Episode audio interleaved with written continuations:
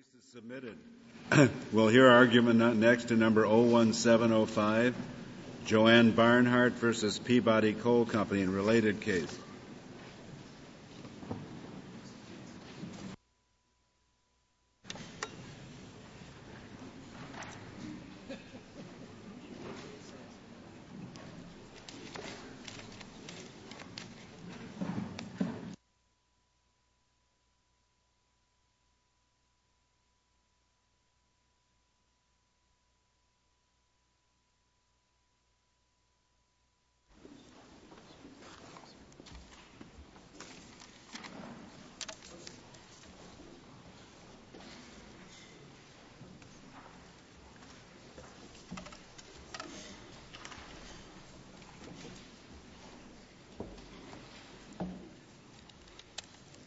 We'll wait just a minute.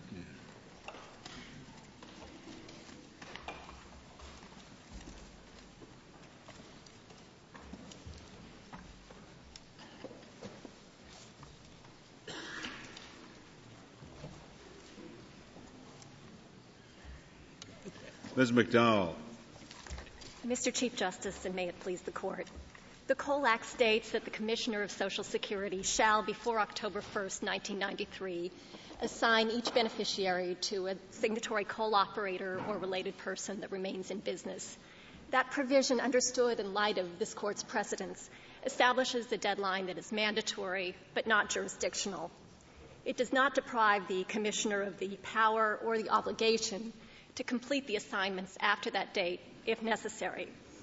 That understanding comports with the text and structure of the Coal Act, as well as with, with one of its central purposes, that to the maximum extent possible, each coal retiree's benefits um, would be paid for by a coal operator that actually employed that miner or a related person. But that's not true. Uh, in, in fact, uh, if later researches show that somebody should have been assigned somewhere else, uh, uh, you, do, you don't shift the beneficiaries. Uh, it, it, it isn't the case that, uh, that this is designed to assure a perfect system in which somebody who is responsible no matter that a mistake was made in the past, in the future, that person will be reassigned the way he should be. Well, the statute does provide for administrative review of assignments so that uh, a coal operator who was assigned a miner in error could challenge that before the commissioner. And uh, if the commissioner found that the assignment was erroneous, the miner could be assigned to a, a more appropriate coal operator. In addition, the regulations promulgated by the commissioner for the administrative review process allowed the commissioner herself to reopen an assignment if she found that it had been erroneous within a one year period. What happens to someone who wasn't assigned before October 1st? Uh, they're, they're not just left out in the cold, are they? No, Congress did provide a fallback position uh, for all of those who weren't assigned by October 1st or at, any time because uh, they had no uh, former employer or related person who remained in business, and that is that they will be treated as part of the unassigned beneficiary pool. The benefits for those miners are paid um, from an appropriation from the AML fund, the fund originally created to ameliorate the problems of um, abandoned mines. And if that fund, fund proves insufficient, uh, the funds will come from a, a, premium imposed on all of the coal operators to whom beneficiaries have been assigned. Ms. McDowell, there, there is a section, uh, 9704F2B, that deals with annual adjustment of unassigned premiums. And it says that if there's an assigned miner and the operator goes out of business in any given year, then that assigned miner becomes part of the pool. And it doesn't matter really whether the initial assignment was before the October 1 deadline or not. They just go into the pool in time. And that seems to work somewhat against your interpretation. I think the situation addressed in that provision is quite different. Uh, even assuming that it unequivocally establishes that the commissioner couldn't reassign somebody after a company went into bankruptcy. Uh, but assignments at the outset of the process, the sorts of assignments that we're concerned with here, are quite different from an assignment after bankruptcy that could occur 20, 30, or 40 years down the road. And Congress may well have been interested only in achieving a correct initial assignment at the outset and uh, not with um, um, continuing to readjust the assignments. Um, well, it does later. show at least that much that Congress didn't want to continue perpetually to adjust these things for the. Yes, that's correct. But the fact that the uh, that Congress directed that the um, applicable percentage for calculating the assigned beneficiary premium shall be adjusted in certain circumstances doesn't suggest to us that Congress uh, would not have permitted it to be adjust in other, adjusted in other circumstances as well that uh, Congress may not have explicitly contemplated at the time that the Coal Act was enacted. One of those was the fact that uh, is it possible that that deadline was some kind of political compromise, so to speak, at the time it was passed and the operators thought, well, that's it, you know, after that deadline. It's there's, fixed. There's no indication in the text or legislative history that that was contemplated. And indeed, since Congress was legislating in light of this court's opinions in Pierce County and Montalvo Murillo, um, the provision could not readily be understood as providing coal operators with that sort of assurance. In addition, well, you, uh, you say Congress is legislating in light of our decision in Pierce County. Uh, you're, just uh, applying the general presumption that Congress does that. Certainly, is there any indication here that Congress was legislating in light of Pierce County? Congress didn't explicitly say so, no, but uh, as uh, we have cited a number of statutes in our briefs uh, that make clear that when Congress wants to terminate an agency's authority to make decisions at a particular point, Congress knows how to say so explicitly, and it has done so um, in those situations. It has not done so here. Well, this is well, this is quite different than Pierce County, though, at least certainly on its facts. There you had a provision that the, you're supposed to ferret out some sort of uh, misappropriations and uh, saying that the inspector general, whoever was, was supposed to do it in four months. That's simply a message to the agency to get going. And we, I think we said quite properly that didn't mean that you couldn't ferret out this sort of thing after the four months.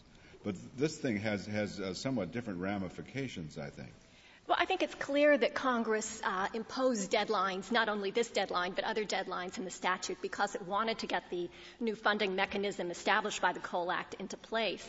Uh, Congress wanted the assignments to be made promptly so that the combined fund could then send bills for premiums to assigned operators. But it wasn't essential to that scheme that every last assignment was made by October 1st. And there's no indication that Congress uh, adopted the deadline in order to provide any sort of certainty to coal operators. Um, to paraphrase the court's decision in um, um, James Daniel Good, it would seem somewhat curious that a deadline that was intended to expedite the collection of premiums by the combined fund could be construed to prevent the combined fund in some circumstances from collecting premiums at all. And that's the effect of what. Is there any limiting principle to your interpretation? I mean, can this go on forever and ever?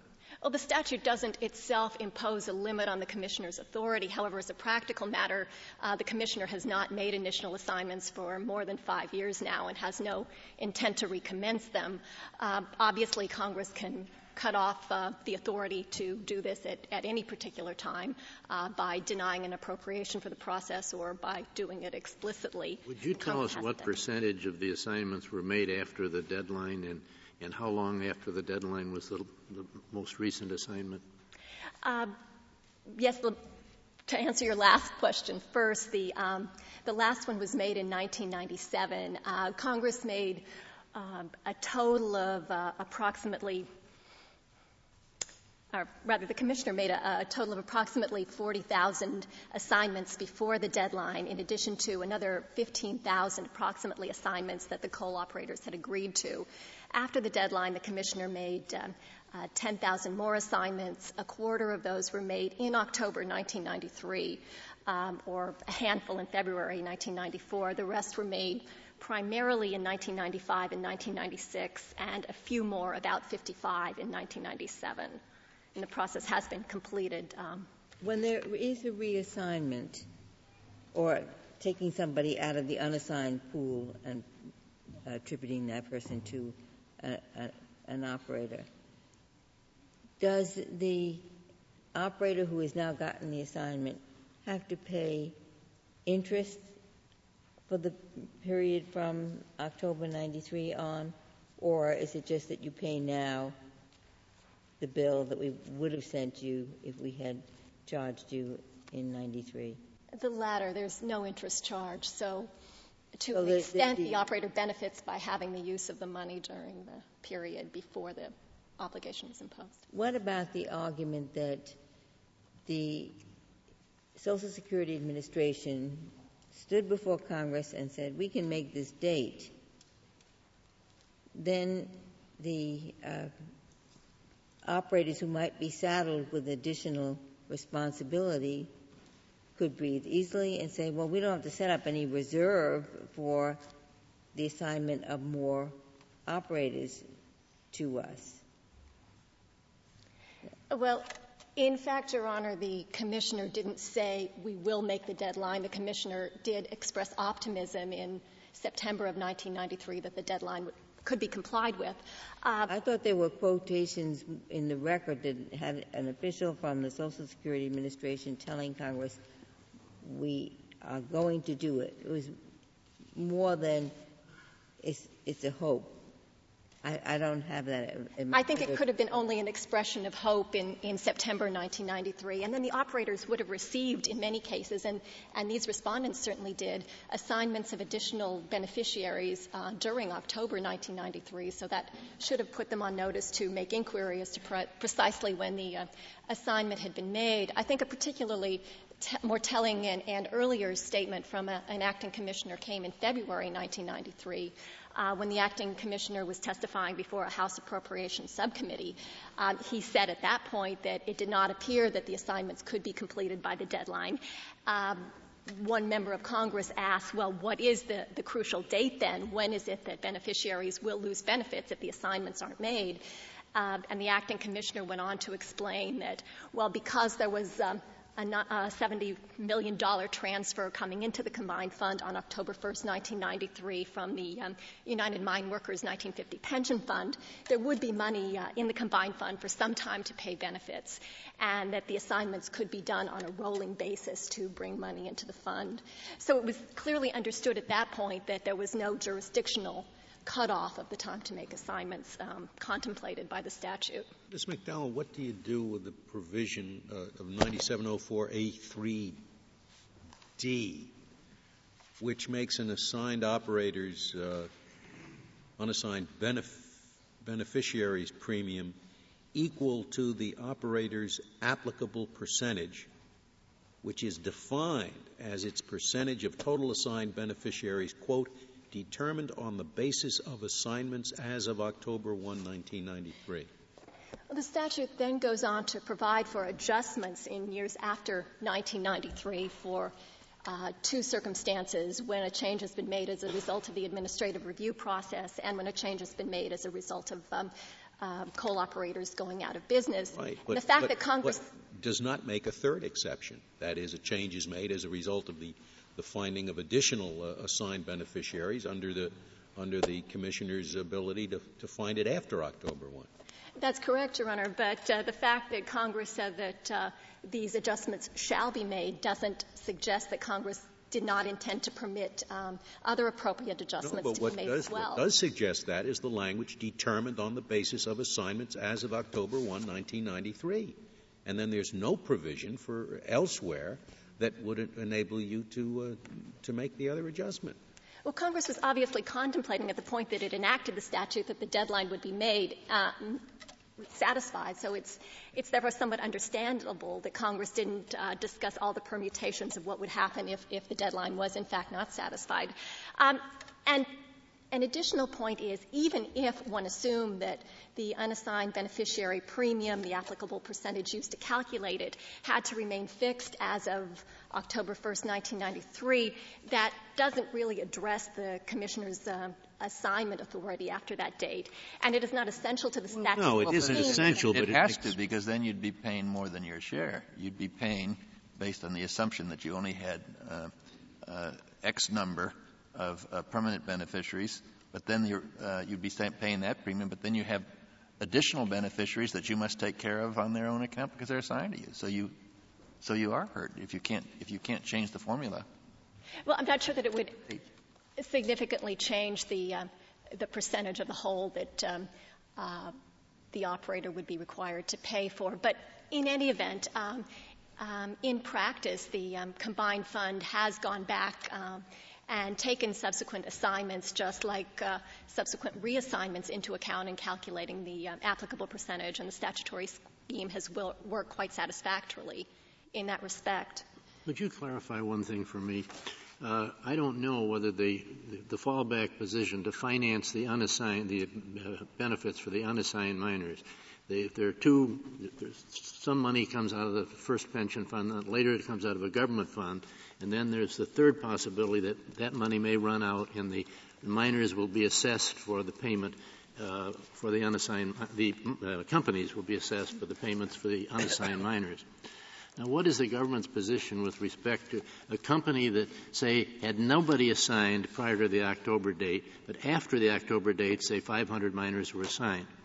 Now, as, as I read the statute, that would mean the, that company would have no responsibility to contribute to the uh, payments for the unassigned miners. Am I right about that, or would you adjust it based on post-October uh, assignments? I'm not aware of any company in that situation, but I think it would be adjusted for post-October assignments. Despite the language of the statute that Justice Scalia referred to. Yes, Your Honor. We think it's flexible enough to uh, allow those additional adjustments to be taken. When do you do the adjusting? In the I, I gather that's what you're doing. Uh, when do you actually make the adjustments? That's uh, a task that's left to the combined fund to do. It's not an adjustment that the um, commissioner herself made. Yeah, but, but, is, is the percentage recalculated as of the beginning of, of each uh, uh, kind of fiscal year uh, following the, the initial October 1 date? or are in the middle of a company's, uh, uh, in, in, the middle of a year running from October 1, are they suddenly socked with, uh, with a, or, or at least liable to be socked with an assignment for which they had no reason to plan on October 1? Um, you know, I think uh, the commissioner typically made uh, one round of assignments a year during Annually. the time when she was making Annually. the additional assignments, sometimes two rounds. And is that made in, in advance of October 1 each year to commence on October 1 e- or be effective as of October 1 each year? Yes. Okay. I still don't see your basis for doing it. I mean, you say it's flexible enough, but you're confronted with language that says it will be determined on the basis of assignments as of October 1, 1993. I mean, it, there it is. It says it in cold, hard language. There is no, no exception elsewhere to do what you say there's flexibility to do. Where do you get the flexibility from? Well, Congress didn't foreclose additional um, adjustments to the assigned beneficiary premium in addition to those specified what do you mean statute. it didn't foreclose? Yes, it did. It said determined on the basis of assignments as of October 1, 19. What, what more does it have to say? Well, then, if you will turn to the next subsection of the statute, it provides for adjustments for plan years after for other, 1993. Exactly. That, that makes it even clearer that except for those expressed exceptions, everything else has to be done as, as of October 1. Well, in any event, Your Honor, that particular provision is a separate section of the statute from one addressing the commissioner's assignment authority.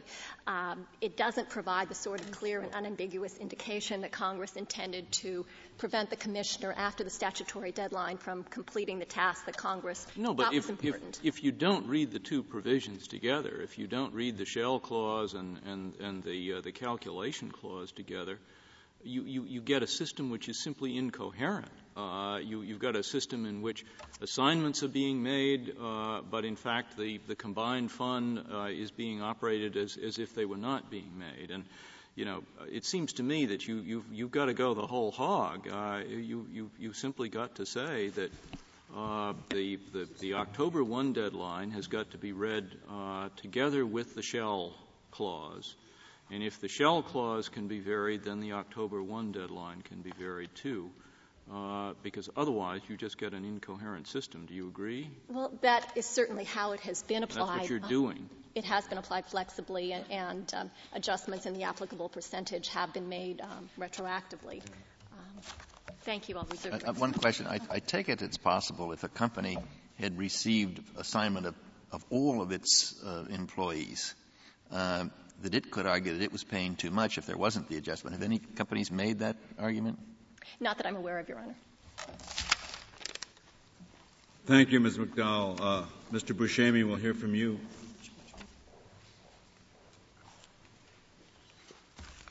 Thank you, Mr. Chief Justice. May it please the Court. The respondents in this case are seeking a windfall because the Social Security Administration didn't complete its work on time. They should not get it. It is conceded in this case that the beneficiaries at issue were supposed to be assigned to Bellaire and Peabody. It's conceded that these respondents are not being asked to pay a penny more than Congress wanted them to pay. It's conceded that Congress wanted as many beneficiaries as possible to be assigned to particular operators. Section 9706A itself directs SSA to assign each beneficiary. Counsel, Now- would you explain to us the real-world consequences at the end of the day for the respective positions of the parties? Apparently, the miners will be covered one way or another.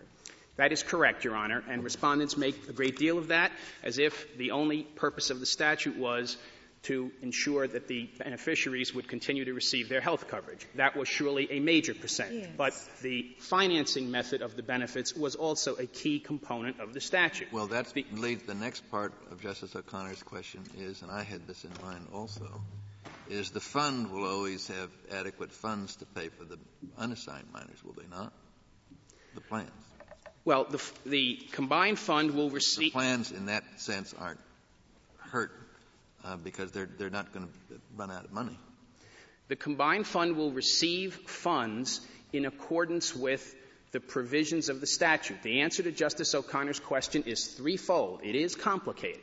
For the first three plan years, beginning February 1, 1993, and ending October 1, I'm sorry, September 30, 1995, if these beneficiaries are not assigned as they should be to Bellaire and Peabody, all of the other assigned operators will receive a greater assessment and they will, because there will be an increased number of unassigned beneficiaries during those first three plan A years. backwards-looking assessment now. Correct. For those early years. But they're not complaining, as I understand it, or am I wrong about that? Well, they, sure, they surely are complaining. The Apogee case, for example, in the 11th Circuit, was a case that arose precisely because of that sort of supplemental, after the fact assessment designed to take into account the fact that there was a greater number of unassigned beneficiaries in the plan. And that, in particular, arose as a result of this Court's decision in the Eastern Enterprises case. They're not in this case. They're, they're not interveners in this case, no, Your Honor. The- Why, I'm just, as I understand it, which may show I'm wrong, the, the, uh, all this is about is since the, pla- the, the this receptacle, the, the, the, uh, what are we calling it, the fund, is, UMWA Combined Benefit yes, Fund? Yes, that's Your financed by the coal companies too.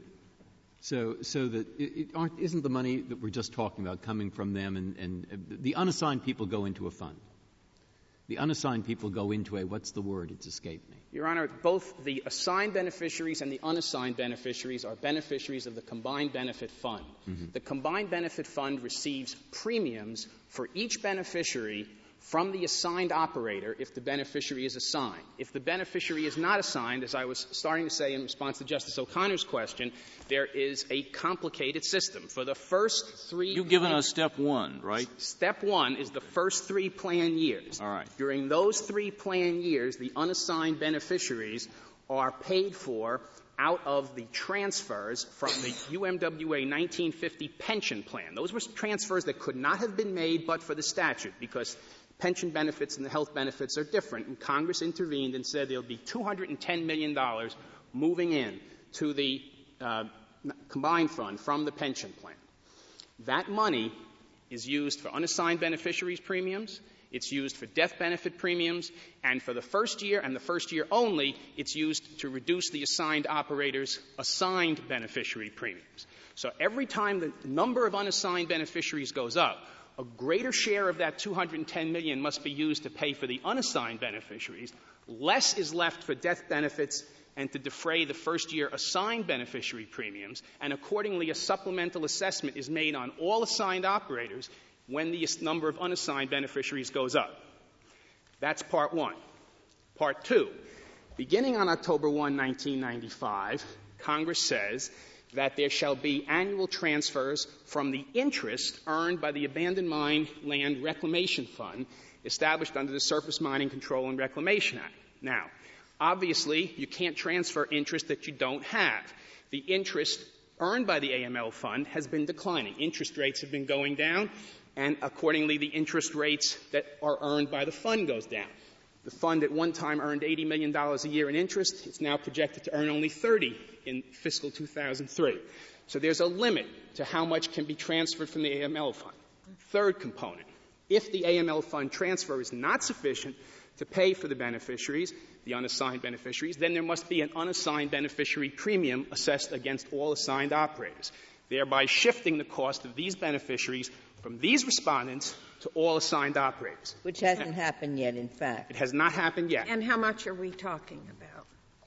Well, right now, we're talking if everyone nationwide affected by this case, if the rule were to change mm-hmm. and you were looking purely prospectively, you'd have about 4,000 people. But if you go back to the beginning, you have about 10,000 Yes. people. And as Mr. Tennille's declaration, which is in the joint appendix, shows, there was approximately $105 million that was already at stake as of the time of his declaration in 1999, and that number has been growing ever since. What exactly is the interest of the trustees that you represent? Your Honor, the trustees want to see this statute operate the way it's supposed to operate. The But trustees that, that's a fairly, uh, what, is their financial or pecuniary interest? The trustee, it's, it's not a financial interest. The trustees believe that the policy of the statute was to have the greatest possible amount paid for from the private sector by the employers who employed the beneficiaries, retired miners. And the trustees have been in each of these cases arguing that the system ought to work the way Congress intended. Now, on the applicable percentage, I do want to say one thing in response to Justice Scalia's uh, several questions on this, and that is the as of language in the statute is very important. Every time there is a reassignment as a result of an administrative appeal, it's made as of October 1, 1993. Every time there's an initial assignment made after September 30, 1993, it's made as of October 1, 1993. They all go back to the beginning because these beneficiaries all need health care. can't read that language that way. It, sa- it says the applicable percentage is defined as the percentage of total assigned beneficiaries determined on the basis of assignments as of October 1, 1993. You're, you're telling me that means assignments made later, but that you say on their face, we're making these retroactive to October 1, 1993? It must be, Your Honor. It must be because if there is a reassignment. It must be, because otherwise your theory doesn't work. No, otherwise and, the statute. And the other side's uh, theory of the case uh, is, is correct. No, Your Honor, because when there's a reassignment after an administrative appeal, for example, the reassignment occurs in 1995 or 1996. If an administrative appeal is successful and there's a reassignment, that reassignment is as of October 1, 1993, even though the reassignment isn't made until later. That's absolutely So plain. there's a, re- there's a retroactive assessment? Absolutely, Your Honor. All of these assignments, whether they're reassignments after administrative appeals, whether they're initial assignments during this period when the commissioner was finishing the assignment process, they all go back to the beginning. In fact, they go back to February 1, 1993, because that's the beginning of the first plan year. I might say there are many provisions in this statute that say do something by a date certain. The trustees had to be appointed by a date certain. The $70 million transfers from the 50 pension plan had to be by a date certain. The um, merger of the 50 benefit plan, the 74 benefit plan into the combined fund had to be by a date certain. Yet no one would argue that if any of those dates was missed, then there was no authority at all. Wouldn't And- you have to give back money if, if your side does not prevail, then these payments have been made, the assignments that were made, the payments have been made as of October 1, 93, and wouldn't the fund have to give those payments back? That's precisely what Mr. Tennille's declaration points out, Your Honor. As of the time of his declaration, there had been approximately $105 million worth of payments by various assigned operators who had received assignments, initial assignments of beneficiaries that were made after September 30, 1993. Those amounts would have to be refunded or credited. Indeed, the respondents in this case sought just such refunds or credits. If you look at Judge Caneri's opinion, for example, in the Bellaire case, in the appendix, he grants a credit to Bellaire in the amount of the payments that they made on behalf of the beneficiaries assigned to them. Well, of course, they were assigned incorrect. I mean, what's so extraordinary about that? It just means you've been collecting money from the wrong people. I was just responding to I, would hope you'd give it back. I mean, I, when we did. Thank you, Mr. Buscemi. Mr. Roberts, we'll hear from you.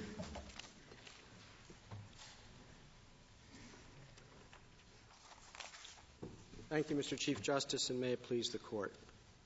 The petitioner's position is that when Congress said shall before October 1st, 1993, it meant may before or after October 1st, 1993. That is so, according to the petitioners, because, as they read the statute, Congress could not really have intended to limit the authority of the Commissioner to make assignments under the Act. But there is nothing implausible or even unusual about reading the statute to mean what it says. The consequence of not assigning a particular miner by the statutory deadline is that the miner is unassigned under the statute.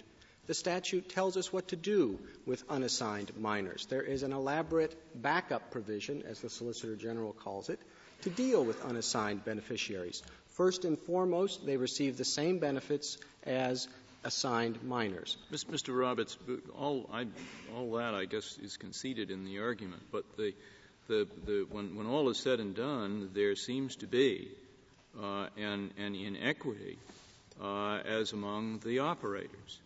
And I can understand your, I do understand, I accept your argument that at least to get the plan going initially, the, objective of Congress would have been, as it were, a good system rather than a perfect system.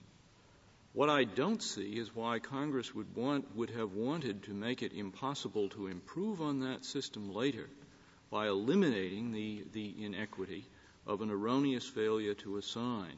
And it's, it's, it's, it's that issue that makes it difficult for me to read the, the shall language as being, as, as they say, jurisdictional or providing a cutoff. Can you address what the reason Congress would have had for wanting to preserve that inequity?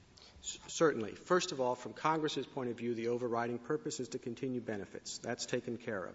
Second, uh, the, the, the coal miners get the same benefits whether they're assigned or unassigned.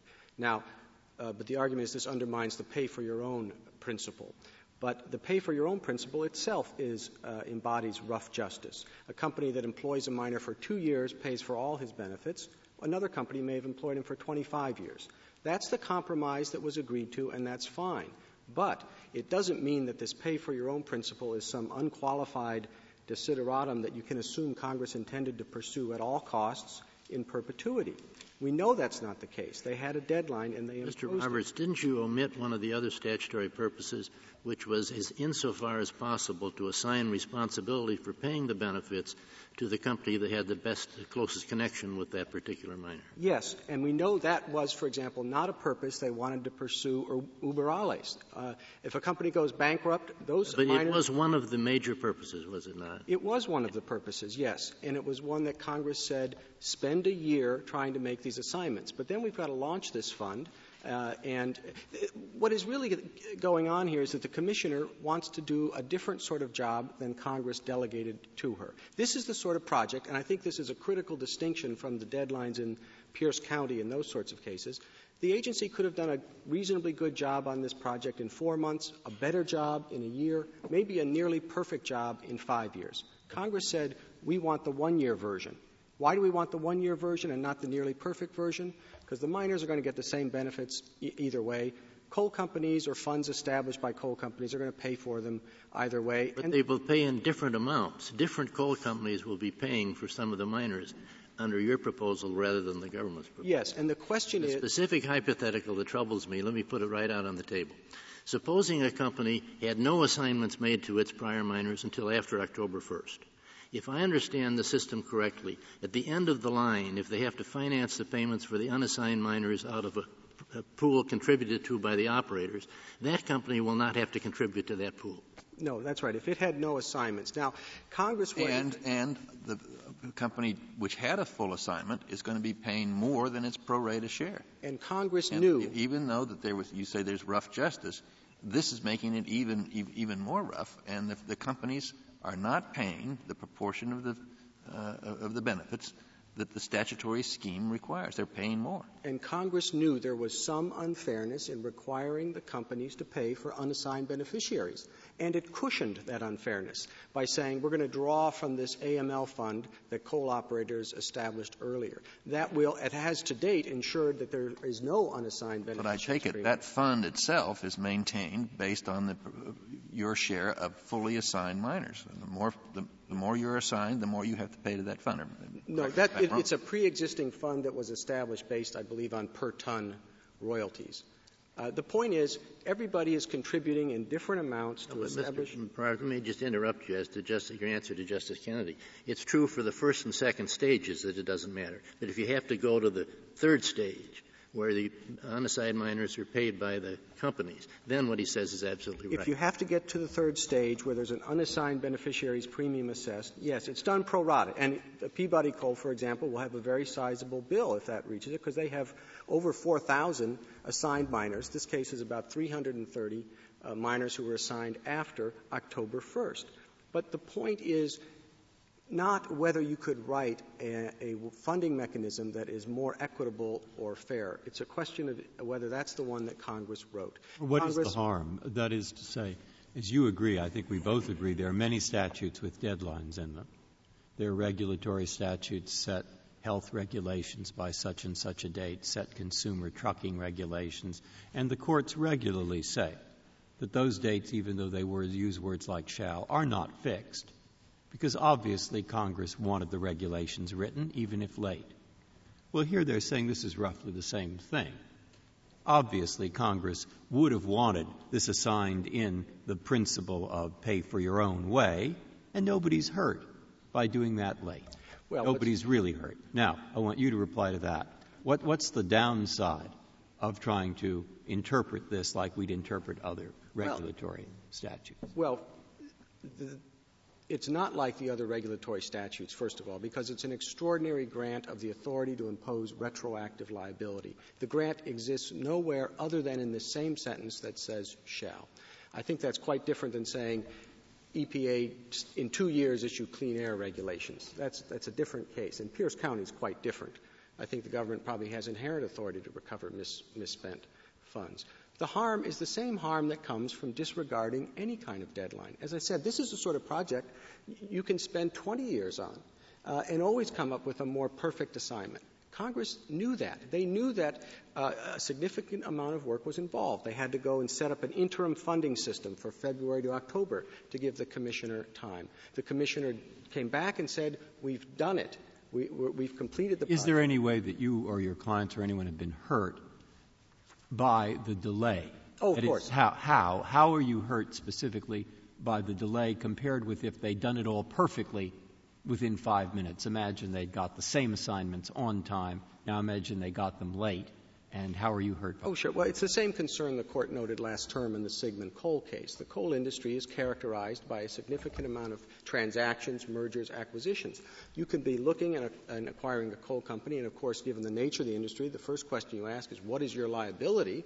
And they're going to say, well, it's this much. And then you, then the, the merger, the acquisition takes place, and then you get another notice. Here are, you know, 40 new miners, and now all of a sudden it's this much. That was a significant concern in Sigmon Coal, and it is significant in this instance. Mr. Roberts, well. on the other hand, you are, in fact, your companies are paying less than they would have paid had they been billed properly on time, because you have had the use of the money in the interim, and Ms. McDowell said you're not being charged any interest because you're paying in 19 or any adjustment for inflation because you get to pay in 19 whatever 97 dollars uh, a bill that was due from October 1993 and you don't get charged any interest on that. I don't think interest is a significant factor just the way the interest rates have been over this time period. It certainly doesn't do much to cushion the unfairness and inequity of getting a bill retroactive. But my, my point years. is simply, had you gotten that bill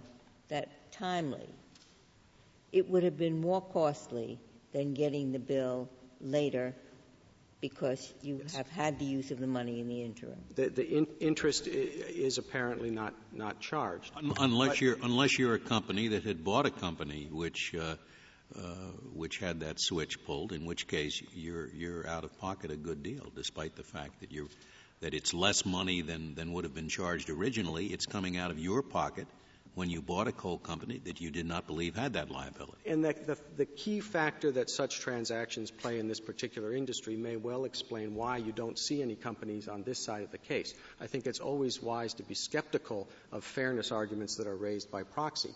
There are no companies complaining about, oh, we're going to end up potentially paying a higher pro rata assessment than otherwise because a number of reasons. Again, Congress cushioned the unfairness. They recognized it by making the AML fund available. Second of all, this is a statute that is suffused with concepts of rough, rough justice. It is not necessarily a more perfect result to pursue five years instead of one year, the pay for your own principle. That does not necessarily lead to a more perfect result. It may mean that more companies who employed miners for two years are paying over all of those benefits than companies when companies who employed the same miner for 20 years don't have to pay for any.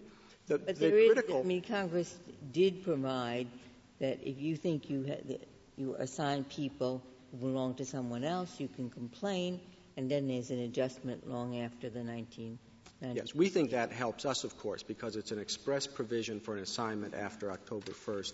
There are no other such provisions, but, but and isn't, because isn't it true that with regard to the as with regard to the as of language that Justice Scalia has emphasized, isn't it true that those post October uh, changes are made as of the October date? The reassignment provisions, yes. Now, I'm not aware of a situation where it's reassigned to someone who never had any assignments. No, but at least the cancellation of, one, of, an assignment would be made as of the earlier date, even though it took later, took place later. That's right. But the other point is that although there's a provision so, so you, you, you admit that that language doesn't really mean what it says. Oh no, it means as of October 1st. What I'm saying in the case of a reassignment, they say you can go back uh, and, and reassign it. The applicable percentage is based on the assignments a particular company had as of yeah, October 1st. If, if, you can do it with a reassignment, why can't you do it with an initial assignment because without doing violence to the language? Because there's a specific exception that allows reassignments. There's no exception for reassignments, and I would point out there is no provision that allows changes in the case of an unassigned miner. And that is what has been going on here primarily. The commissioner has been revisiting the unassigned pool. And that's why this is quite different from a lot of the other deadline cases. This is, we think the commissioner did get the job done on time. But she just Congress wants to do a different so, at least the Congress that made an appropriation so that the uh, the administration could get the job done. There was a supplemental appropriation, wasn't there? Yes. And part of it was supposed to be spent to enable the administration to finish the job. Yes part of it. And the one thing Congress did not do with being told, you know, we're coming up to the deadline, they didn't change the deadline. They kept that in place. Um, uh, look at what the solicitor. I thought that supplemental appropriation was made after October 1st, 1993. No, before, in uh, June, I believe. Uh, it, it, was asked for in February, uh, made in June or early July. It, it's a little hard for me to accept your argument that the equitable structure of the statute is enhanced because the commissioner didn't get his work done on time. Well, I think the commissioner did get the work done on time. The, it's just she just wants to do a more perfect job. And what I'm saying is it's reasonable for Congress to determine we don't need the more perfect job. We need a good enough job, and this job is good enough to get the fund launched. The one thing that's clear is that the way the read the statute, if that had been proposed when the Coal Act was was enacted, it never would have gotten off the ground. The idea of giving the commissioner significant discretion on an open-ended timetable was certainly not in the cards. This was the legislative equivalent of trench warfare, parties fighting over every inch. They had the black lung model, which did give the Secretary of Labor significant discretion in allocating responsibility for that a consequence of, of, the, of coal mining, and they wanted nothing to do with it. That's how do, I, how do we know this, Mr. Roberts? I, I take it there's no helpful statement in legislative history saying, you know, by the way, this is, you know, the linchpin of the deal, uh, that with respect to unassigned miners, there will be no monkeying around after October 1st, 93. I think we know it primarily. No, there's no statement like that. I think we know it from the structure of the statute, which is carefully reticulated. There is no delegation of discretion to the commissioner. The compromises in the statute are spelled out. And when you talk about revisiting fairness, keep in mind you're looking at one particular provision and you say, well, that looks unfair. It may be because another provision that's not at issue balances that out. This is, as the Court noted in Sigmon, uh, an, an, instance of legislative horse trading and log rolling, and they're setting up a system, and everybody has to pitch in some. The older pension funds pitched in some, the operators pitch in. Congress came forward with the AML fund, and it moved forward. And it had to be in place by October 1st, or the wheels would have fallen off. This is not a deadline of the sort you've got 120 days to issue a decision. Thank you, Your Honor. Thank you, Mr. Roberts. Uh, Mr. Sutton, we'll hear from you.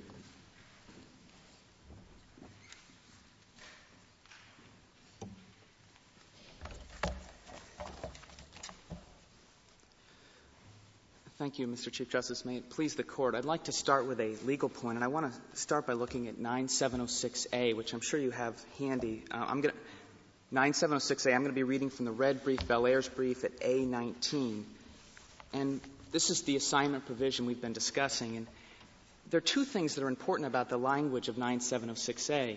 The first is, of course, that it says shall before October 1st, 1993, and I think you understand our arguments there. But the second point which one are you reading from, Mr. Sutton? The Bellaire. I know, but we're, we're, A, A19, 9706A, Section A, 9706A.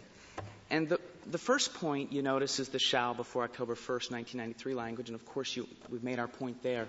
But the second point is that it's the same shall term that modifies other clearly mandatory jurisdictional requirements under the Act.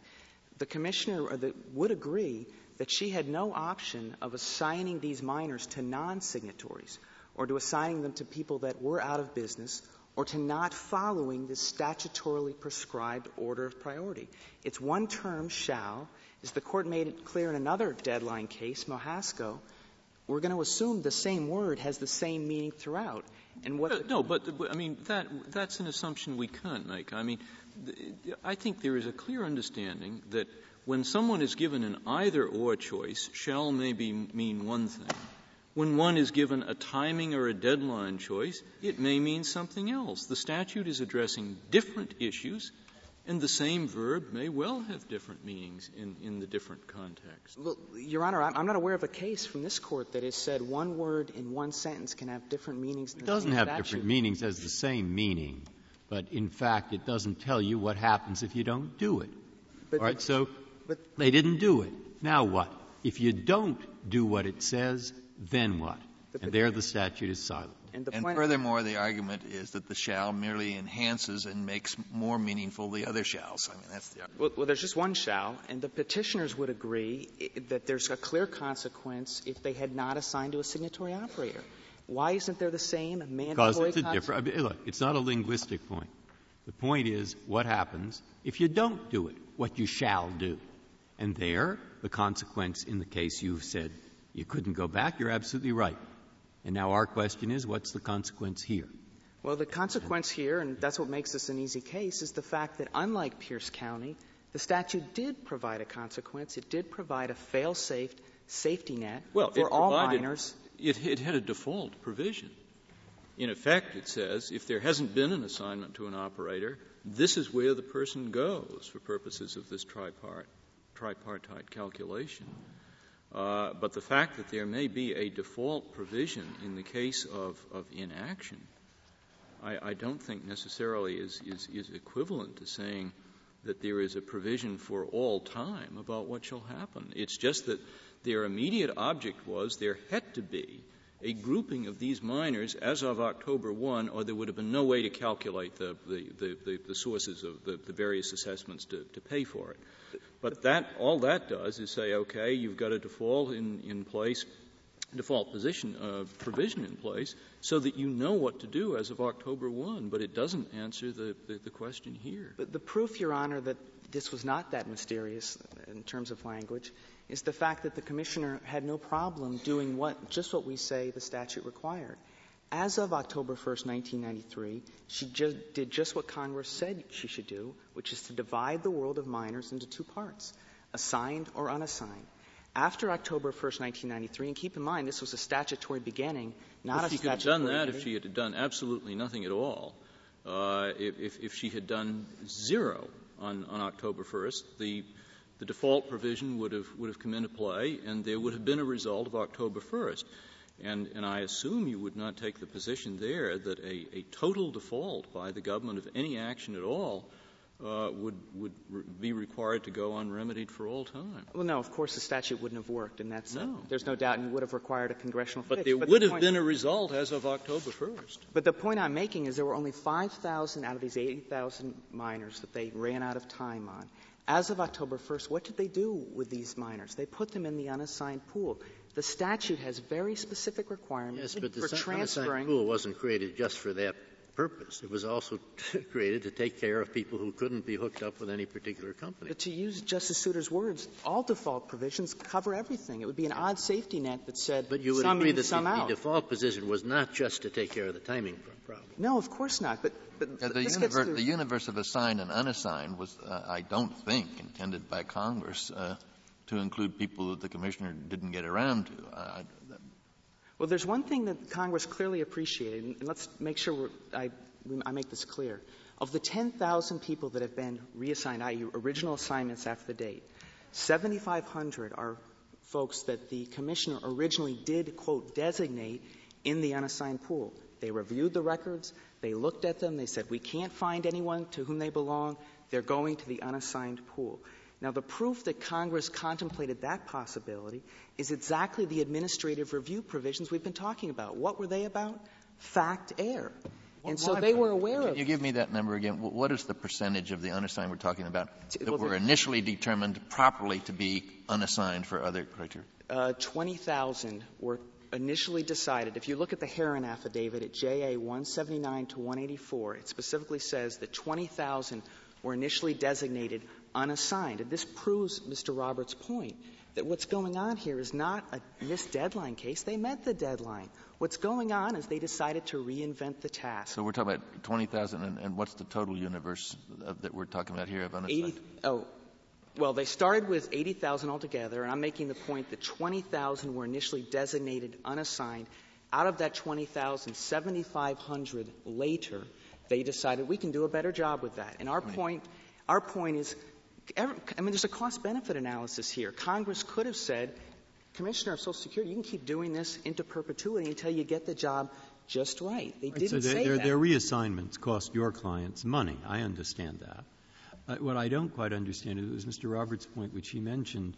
If they're right in the case, uh, I mean, if, you, if, if, if you're right in the case, then other companies should have had to pay more. Isn't that right, to balance what you paid by way of less? But, Your Honor, I mean, no, and why aren't they on the other side of the case? I'm genuinely puzzled about Well, that's an important question, but if, ultimately it's robbing Peter to pay Peter. Uh, all of these funds, at the end of the day, came from coal companies. I, yes, that's my understanding. So I would appreciate why they aren't. I mean, Mr. Roberts brought that up, and, I, and I'm curious the cushion, why they're not here. The cushion, Your Honor, the cushion. There's the, a critical part of the compromise that led to the enactment of the Act was a cushion of funds to provide for the benefits of unassigned beneficiaries. That cushion has been sufficient. So there's no, there's, there's not been a concern yet for this pro rata. But it isn't assumed it will always be sufficient, is it? It's been sufficient up to now. But isn't it assumed that in time that they will have to resort to a, min- a, a company financed pool of money to pay for the unassigned miners? Your Honor, the government all the time relies on much less reliable proxies than this one. Keep in mind that 93 to 94 percent of these miners' records were reviewed. The risk that somehow this pro rata unassigned beneficiary premium is going to awkwardly hurt one company, I think is fanciful. I can't imagine how that could happen well, given the numbers. Do you not agree? I'm not, I'm not sure you're responding to my question. Do you not agree that there is a significant possibility, even a likelihood, that you'll reach the third stage of financing for the unassigned pool? I, I don't know, and the reason I don't know is that you these AML transfers have done the job. Since 1995, they have done the job, and this is a declining population. Where would that money Assume go? there is a significant. But they haven't eliminated the unassigned pool. No, they haven't. Of course not. And the question is, who fi- who should pay for those? and the rough justice calculation that the Congress made is we're going to do it on a pro rata basis. If I could just step back for one second, I think this, I hope, puts the 1992 decision in context. Through, from 1946 forward, they paid for these benefits in two ways. One was pay for your own, the employer paid for his or her employee, and the second one was pay as a group. They've been doing that through since 1946. That's what the AML tax does. The That's on all full Secretary had gotten around to only half instead of what it was. Right. Uh, the, you're saying she couldn't, she, she should not have tried to make it perfect. It was good enough for government work. But suppose it was only, she, she was much slower and she only did, say, one-third. Right. Yeah, there, there's, there's, I'm sorry. There's clearly some point at which the wheels of the statute would fall off, but I think from the court's perspective of construing what the statute means, it's appropriate to assume the commissioner is going to act in good faith. She did act in good faith. When you say would she fall get, off, do you mean that in that event, if she had been slower than she was, then she would have been permitted to make assignments after the deadline? No, Your Honor, I don't mean to be saying that. The point I'm making is Well, that what would have happened? Let's say she did only one-third of the job and you had this large pool of unassigned people. Well, the bigger problem would have been the assigned miners, and they wouldn't have had enough money to pay for them. When I say the wheels fall off the statute, if they didn't get this job done by October 1st, they've got a very serious problem on their hands because the statutory beginning that starts on that date is they began make, sending out these premium requirements. The first ones went out on October 22nd, 1993. And if they hadn't done a sufficient number, you wouldn't have enough money to pay for their benefits. You'd I be thought back the first three years they got the money from the pension fund. those were used primarily for unassigned. They were used some to help with assigned, but most were used to pay for unassigned benefits. So that's the point I'm making there. I'd like to make a point about Pierce County that I think is helpful in thinking about deadline cases in general. Here's why we're not saying that when a statute says you must complete this FOIA request in 20 days, our, our case would control it. In Pierce County, as in that situation, these governmental agencies have pre-existing general grants of authority to do these acts, i.e. go get misspent federal funds. There are general statutes. There was one in Pierce County. If you look at page 257 of Pierce County, the plaintiff conceded there was otherwise jurisdiction to get this money. Here, and, and so what Pierce County means is we're not going to say there's a repeal by implication of that general grant of authority merely because we now have another statute that says do it quickly, get it done. That's not this case. 9706A is the only provision either petitioner has pointed to that gives you this grant of authority. So the grant comes with a limit. With one more question, if I may. Uh, in, in response to the as of argument, uh, Justice Scalia identified, Mr. Buscemi gave a, a list of a whole bunch of things that are as of October 1st. What would be your response to his, his list of as of things that really happened later than that October date? There are express exceptions to the October 1st deadline, and under the, this Court's decision in Sigmon, you follow the Russello rule. They knew about the There was an possibility. express exception like on the appointment date of the trustees and so forth. Oh, I'm sorry. The other shalls. I'm sorry. The other shall. I, I'm sorry. Thank you. The other shalls throughout the statute. You've got two different issues there. One of them is that they apply. There's no contingency plan if you miss. Here we've got a contingency plan. That's one inference. The second is they all regulate private entities. This goes back to the point I just made about Pierce County. If a private entity is told do something by this date, they don't do it. A court clearly has authority to say, we said do it by this date, do it. They had, they had, they don't, you don't have an authority problem with a private entity. They can do what they want. With a government, however, and particularly when it comes to these extraordinary retroactive assignments of liability, the commissioner is not born with that authority. It's not inappropriate to ask the government to turn square corners in that kind of a setting as opposed to a setting where they're merely exercising a general power to get misspent federal funds, fulfill a FOIA request. They're Sutton, I, I, thought that, uh, or I, I may, maybe I just hoped uh, that uh, uh, Justice Stevens was was asking about why it is that the that the crucial language determined on the basis of assignments as of October 1, 1993, is in fact not so crucial. That that, as Mr. Uh, Buscemi said, there are other instances in which um, something was not determined before October 1, 1993, but nonetheless it is deemed to have been determined before October 1, 1993. by the statute. It says that if, they, if a company goes out of ba- goes into bankruptcy, we're going to alter the applicable percentage as of October 1st, 1993, because they went into bankruptcy. If there's a reassignment, it goes back to October Well, 1st. does the statute say it goes back to October 1st? That, that- does the statute say the reassignment shall be deemed to have been made No. as of October 1? Let's, let's go back here, right here. You've got, in the provision you're talking about, 9704F, the applicable percentage, it has the general rule. Where is that? What page? Uh, A13 of the appendix. Okay. The general rule is stated in 9704F, and then you have the adjustments to the general rule. And then it says, look at number two, by making the following changes to the assignments as of October 1st, 1993. They, they stuck with it. I mean, they understood what was going on, and that's, that's what's so inappropriate here. Okay. I mean, Justice Ginsburg, you made the point that there's no interest running on this, but keep in mind, we don't get interest when they make mistakes on our assignments. That's a wash, right? I mean, if they mistakenly assign someone to us, we don't get interest there. But critic, thank you, Your Honor. Thank you, Mr. Sutton. Ms. McDowell, you have one minute remaining. Justice Breyer asked why there weren't coal companies on our side of the courtroom. It's because we, that is the federal government, has been paying through the AML fund for the benefits for the last few years. It appears that in the next few years that interest is going to run out. Um, and at that point, uh, there will be coal operators who will be bearing a larger burden through the unassigned beneficiaries premium. What would the interest be used for if it weren't being used to make up the It would be used for correcting the uh, severe health and safety problems caused by abandoned mines uh, from the period before 1977.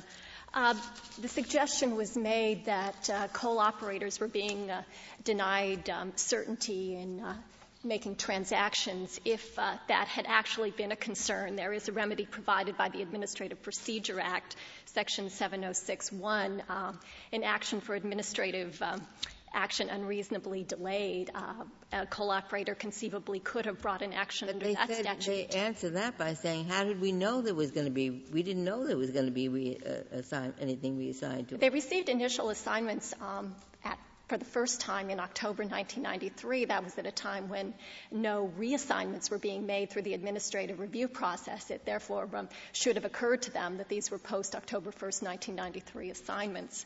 In terms of there having been a political compromise that uh, the October 1st, 1993 date would uh, have jurisdictional effect, in light of uh, Pierce County and Montalvo Murillo, uh, no such compromise could be assumed. Thank you, Ms. McDowell. The case is submitted.